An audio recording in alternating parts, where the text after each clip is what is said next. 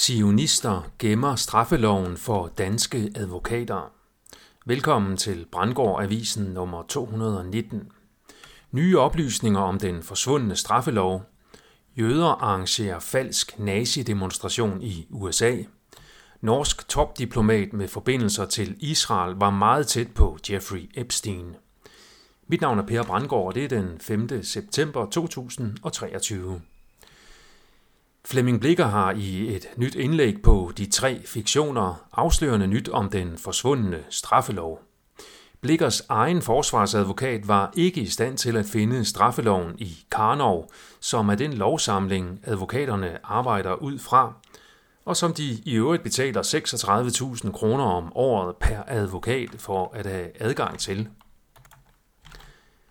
Blikker afslører, at Karnov er udgivet af Karnov-gruppen, der er ejet af kapitalfonden Five Arrows, som videre er en del af Rothschild Group. Det er for det første vildt, at en forsvarsadvokat ikke har adgang til den lov, som dem han forsvarer er sigtet efter, på trods af at advokaten betaler i dyre domme for adgang til den komplette lovsamling. Det er for det andet vildt, at det er den ultrasionistiske Rothschild-gruppe, der kontrollerer danske advokaters adgang til lovsamlinger. Det er desuden yderst mærkeligt, at danske love ikke er en del af det offentlige domæne. Man skulle næsten tro, at nogen prøver at dække over, at straffeloven slet ikke findes, hvilket jo ville være helt ekstremt vanvittigt i et velordnet retssamfund som det danske. Ifølge mediet The People's Voice er The Anti-Defamation League, ADL, blevet afsløret i at organisere falsk naziprotest i Florida, USA. Demonstrerende nazister var i virkeligheden agenter for ADL, der arbejder for den jødiske og sionistiske sag. ADL er berygtet for at beskylde alle, der kritiserer Israel for at være hadfulde antisemitter – og det gør de med en ekstrem stor pengemagt og politisk magt i ryggen.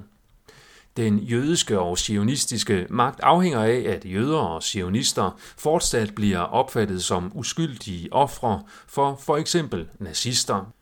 Og hvis nazisterne ikke selv kan tage sig sammen til at lave voldsomme jødehadende demonstrationer, så kan ADL åbenbart hjælpe dem med det, for at booste styrken i det jødiske offerkort.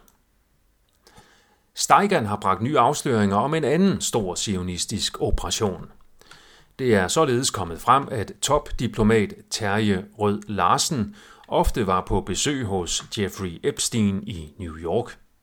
Ifølge Wikipedia er Terje Rød Larsen, født 1947, en norsk sociolog og diplomat, der siden 1999 har været FN's generalsekretær for Mellemøsten. Han er gift med Mona Jul, der var Norges ambassadør i Israel fra 2001 til 2004. En anden af Jeffrey Epsteins magtfulde kontakter var prins Andrew – TPV har afsløret, at dokumenter om prins Andrews internationale forretningsrejser bliver holdt under lås og slå af den britiske regering frem til år 2065. Dr. Naomi Wolf har udgivet et indlæg på Substack, hvor hun spekulerer om et emne, som jeg selv har spekuleret om. Er der noget i de såkaldte vacciner mod corona, der sænker kroppens vitale energi, og som kan modvirkes af kram. Naomi Wolf mistænker lipid-nanopartiklerne i mRNA-indsprøjtningerne. Det kan ikke udelukkes, at hun har ret. Det norske mediedokument beretter, at endnu en pilot er død. Der har været fem tilfælde af hjertestop blandt piloter i august, og på blot en uge er tre døde. Det har skabt uro i flybranchen. DR bragte i morges nyheden om, at Joe Bidens kone er testet positiv for corona og gået i karantæne. I artiklen kan vi også læse, at der for tiden generelt ses en stigning i antallet af infektioner og hospitalsindlæggelser på grund af corona i USA.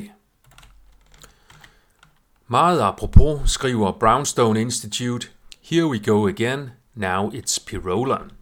Ja, det går i retning af en ny omgang coronafascisme i dette efterår, og propagandaen er startet i USA. Samtidig fortsætter den globale krig mod tankekriminalitet, hvor overvågning og kunstig intelligens bliver sat ind mod folket. Overborgmester i København, Sofie Hestrup Andersen, har i en pressemeddelelse opfordret til, at man lader være med at købe cannabis på Pusher Street på Christiania. Hun håber, at hun kan være med til at starte en såkaldt anti-Pusher Street bevægelse. Den er jeg med på, men det er kun realistisk, hvis der kommer et andet sted, hvor forbrugerne kan købe planteprodukterne. Der er således ingen forbrugervejledning i den kommunale pressemeddelelse. Det, der sker nu, er, at cannabis-salget og den relaterede voldskriminalitet, som følge af den fortsatte kriminalisering af cannabis, bliver spredt fra Pusher Street ud i resten af byen. Legalisering er, efter min mening, den eneste kur mod volden, fordi efterspørgselen efter cannabis er stor og stabil.